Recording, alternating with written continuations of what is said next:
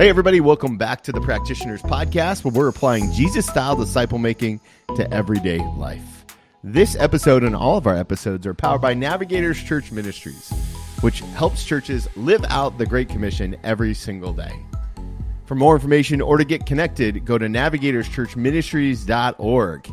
And I would be remiss if on the last episode of the season, I did not give a special thank you to, to the incredible partner that we have in Navigators Church Ministries.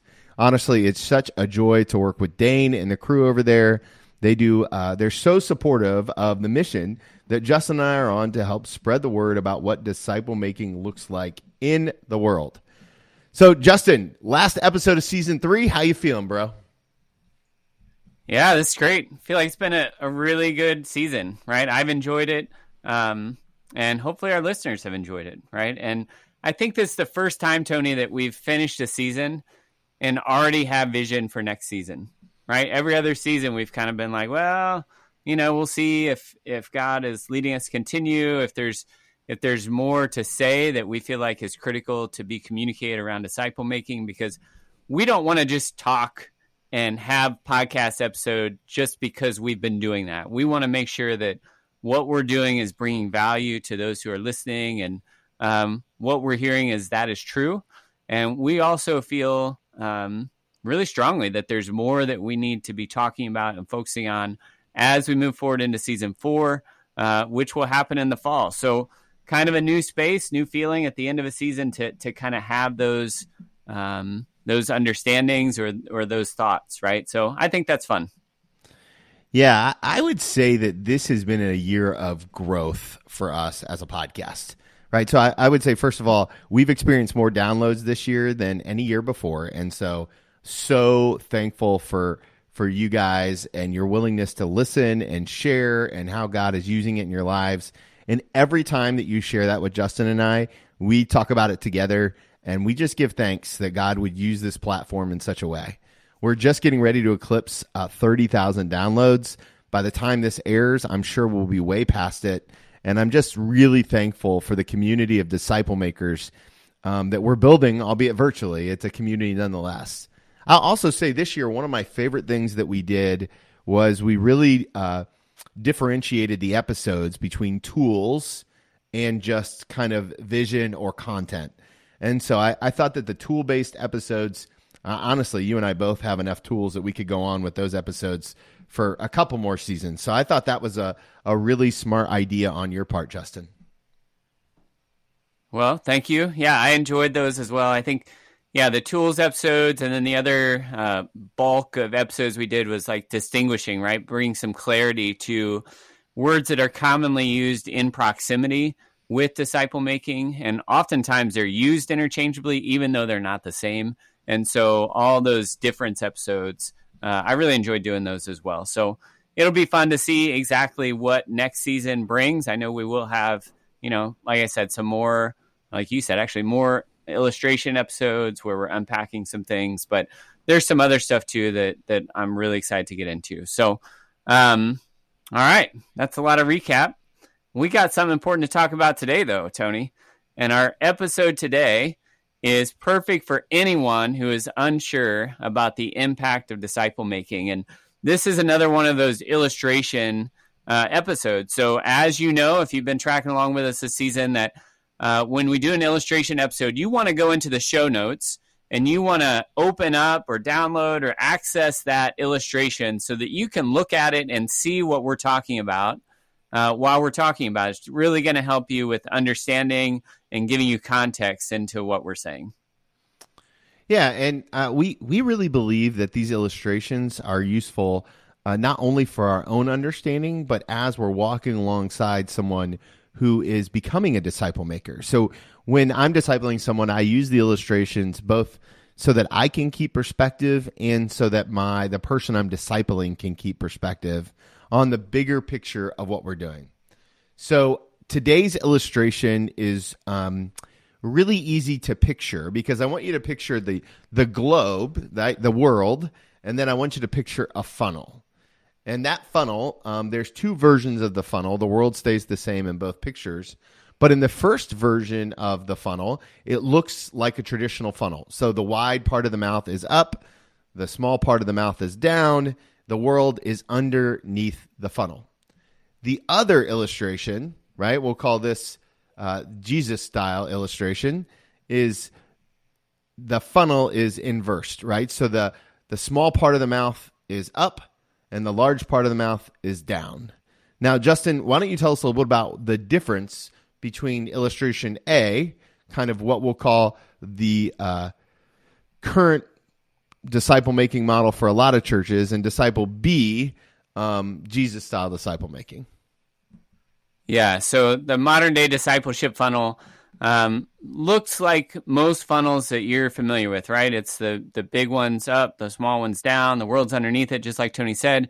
But what's common, and it's common not only for churches but also in businesses, is the it starts with the crowds, right? And if you want to refer back, we talked a little bit about these concepts in, in different ways when we talked about the serving training illustration uh, a few episodes ago. So, hmm. um, but it starts with the masses and the crowds, and the the goal for a business or a church is to get a lot of people in, and then from that, lots of people try to get some of them or as many as will to connect into a small group or a life group or to start serving.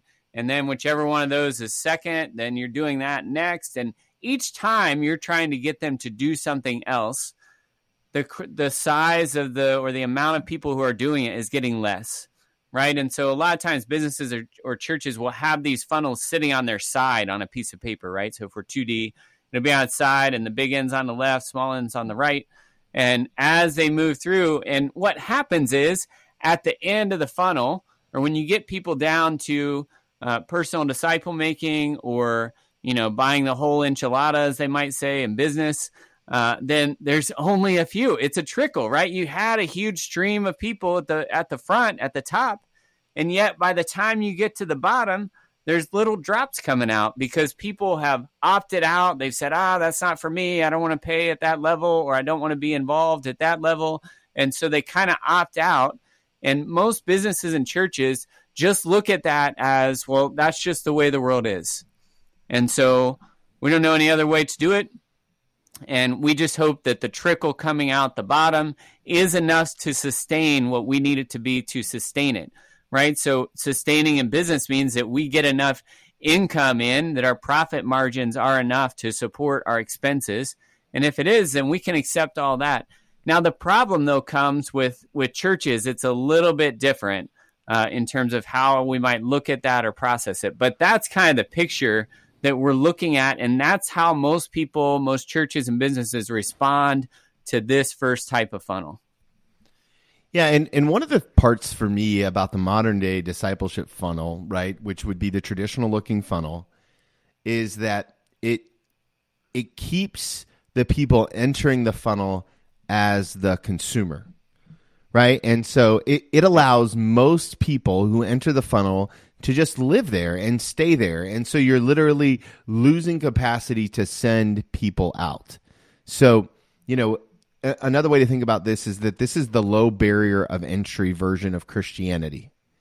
This is oftentimes, I would say that this is church attenders and not always necessarily Jesus followers right? When we think about what's happened in the local church, and you've heard me talk about this before, it's kind of a passion point for me, is that over the last 20 years, we created church attenders. And we did that because that's what we led with, right? That's what we rewarded. And what gets rewarded gets repeated. And so when you teach people how to come to church, and that's all you really teach them, then that's all you really get. So the impact on the world outside of the church, the globe, right? Matthew 28, the impact on the rest of the world gets much harder. So I I I really struggle with this version of modern day discipleship because what we're really training people to do is to be a church attender. Yeah, that's exactly right. And the consumerism angle to that is people are deciding for themselves what fits them right? We did a, a, series on consumerism and its impact on the church and discipleship last season, season two. Go check it out if you haven't. But what it does is when it gets us into that place of being a consumer, then we're not surrendering to Jesus and what he wants from us. We are essentially telling Jesus what we're willing to give him. Right. And so when you think about your allegiance, right, your surrender, what Jesus calls us to is something different than opting into his mission uh, only to the to the degree, degree that you want to or don't want to, or only to the point that it feels comfortable in your life or it doesn't. You know, when Jesus calls people to come to him, he calls them to come and die, to give up everything, mm. right? And to serve. And those are the people really who are then going out and making disciple makers, right? The the 12, the others, the 70, etc. They're the ones that came and said, "Yeah, I'm going to lay down everything I have to follow you." And so um, like you said, it is it's difficult for us to look at and think about because for me, it's like, well, not only are we allowing people to think that consumeristic choices are okay in their pursuit of Jesus and following him, but we're also saying as leaders, we are okay with whatever choice you make. But those of you that make the choice to, to really follow, we will really disciple you and help you. Right now, there's there's alternatives here, and, and there's a tension, and and I think one of the reasons, Tony, this illustration is so powerful and there's so much to unpack and we could talk about with it is because um, it's hard for church leaders, whether you're a, a vocational staff or whether you're a, an everyday disciple maker in the church, it's hard to work through this tension, right? Because we can't choose for people, and nobody chose for us when we chose to surrender our lives to Christ. But at the same time, there is a responsibility on us as disciple makers to care for individuals and not just look at the the people at the top of the funnel that don't make it down to the bottom as just kind of collateral damage, if you will.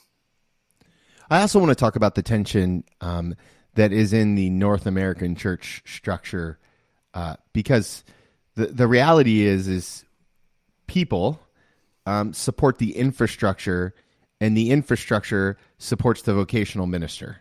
Now, uh, there's yep. nothing wrong. I don't have anything against vocational ministry. I'm in it myself.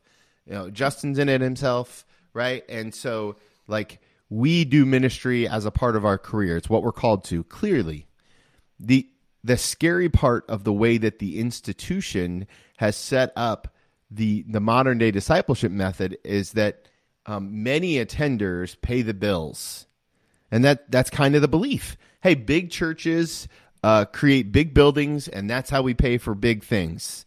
And you know, if we want to do that crazy big thing that'll that'll help us spread the gospel, and and I I know a lot of pastors who live in this tension, and their hearts are pure. They're not they're not out there trying to to just bless themselves. They're really trying to do the work of the gospel, right? And so that tension is so real because our buildings and our staff are all built on the attender model, and the people who come pay to be there.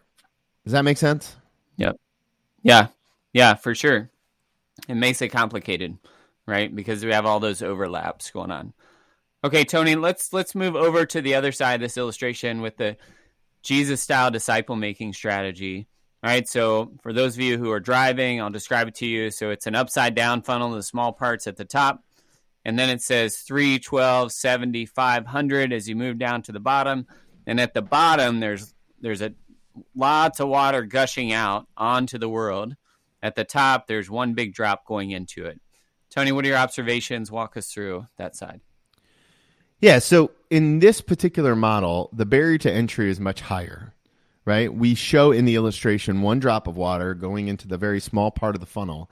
And that's the way that most disciple making happens when Jesus began his ministry, Matthew 4:19, he says, "Come, follow me." He called the individual. He called them one at a time. He called them very intentionally, very relationally, very missionally, sacrificially, and taught them how to reproduce and do the same. And and that's what we see here, right? When you enter into the bottom of the funnel, you're going to enter in small, you're going to learn skills, and as you learn skills, more people will come in the funnel and those will grow. And as you bring people in the funnel yourself, it'll continue to grow and grow and grow until we fully live out the Great Commission, Matthew 28, where we go, therefore, to all the nations all over the world and share the gospel. What I like about this illustration is that it reminds us that one drop, if taught how to make disciples, can become a tidal wave.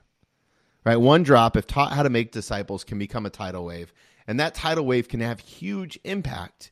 Right? And one day, I really believe that we will be in heaven and the Lord will show us the spiritual legacy that happened one disciple at a time. And man, if that fires me up more than anything else. Yeah, for sure.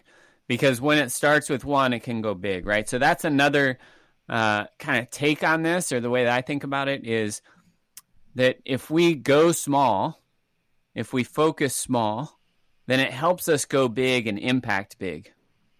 But what the other funnel shows us is that if we go big from the smart from the start, it doesn't help you necessarily get small, right? Because there's a lot of uh, churches that have funnels and they never get to uh, disciple making, personal disciple making, one on one, one on two, one on three. They don't get there.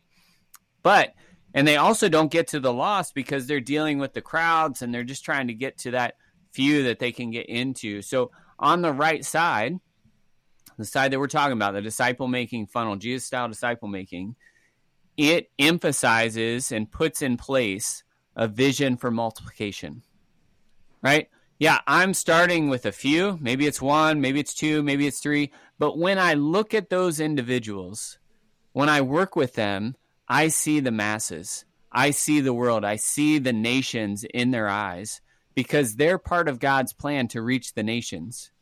And so for each person that I'm helping, I am lifting up who God has created them to be and what God has asked them to participate in as far as building his kingdom. And so if if I'm doing what I should be doing and modeling and teaching well and depending on the Holy Spirit and moving forward with them and they're being responsive by responding to me and the Holy Spirit and Jesus and the Word of God in their life, then they are going to go out and do it. And so we multiply much more quickly um, because we're starting with the vision in mind from the very beginning. Right. And so for me, that's all the difference. Now, I will say this, Tony, about our illustration that um, one, it's not original to us, but two, literalists really dislike it. Uh, I've had people say, well, I get what you're saying, but this doesn't make sense because when you put one drop in the top of a funnel, there's no way for it to multiply into a big gush of water. well, that's true. that's right. Metaphor breaks down there, but I, I think more than anything, what we hope this illustration does for you is the same thing that it does for us. It fires us up to go out and get one to make one right? Like that's what this is all about. That's what this Jesus style disciple making is at its core. It's, you know, it's spirit led, it's intentional, relational, reproducible, and missional. Yeah. And I think one more thing we need to say is that at the end of the funnel, it's the world. Yeah. Right? That's that's where the water is headed. And so in disciple making, we have to keep that clear. Right? Disciple making is meant to reach the nations for Christ. Now, we do that by reaching individuals and getting them um, equipped in their heart and their vision and skill so that they can go effectively reach people around the world. But we can't be satisfied. We cannot be satisfied with just making other disciples who are in the church and who are then going to go make other disciples who are in the church. Right? We have to get out to people that don't know Jesus, people that aren't in the church, people that you know, sometimes live their whole lives and never encounter a Christian, never hear the name of Jesus. So, the takeaway if you want to reach the world, reach your neighbor.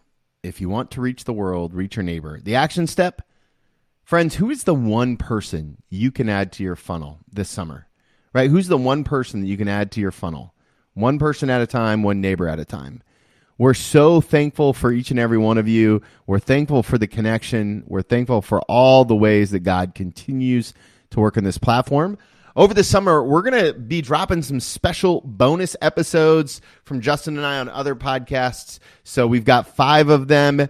Um, maybe a couple more. We'll see what the Lord does. There's going to be so many options uh, to continue to lean in. So don't forget that this podcast is designed to be a tool in your toolbox. So if you're discipling someone and you're talking about how to start, how to end, if you're talking about all the different parts of disciple making relationship, don't be afraid to search Podbean, find the episode that helps you the most, and use it. Please use it. That's the best gift that you can give us. That's why we're doing all of it to help make disciple makers. On behalf of Justin, thank you, thank you, thank you.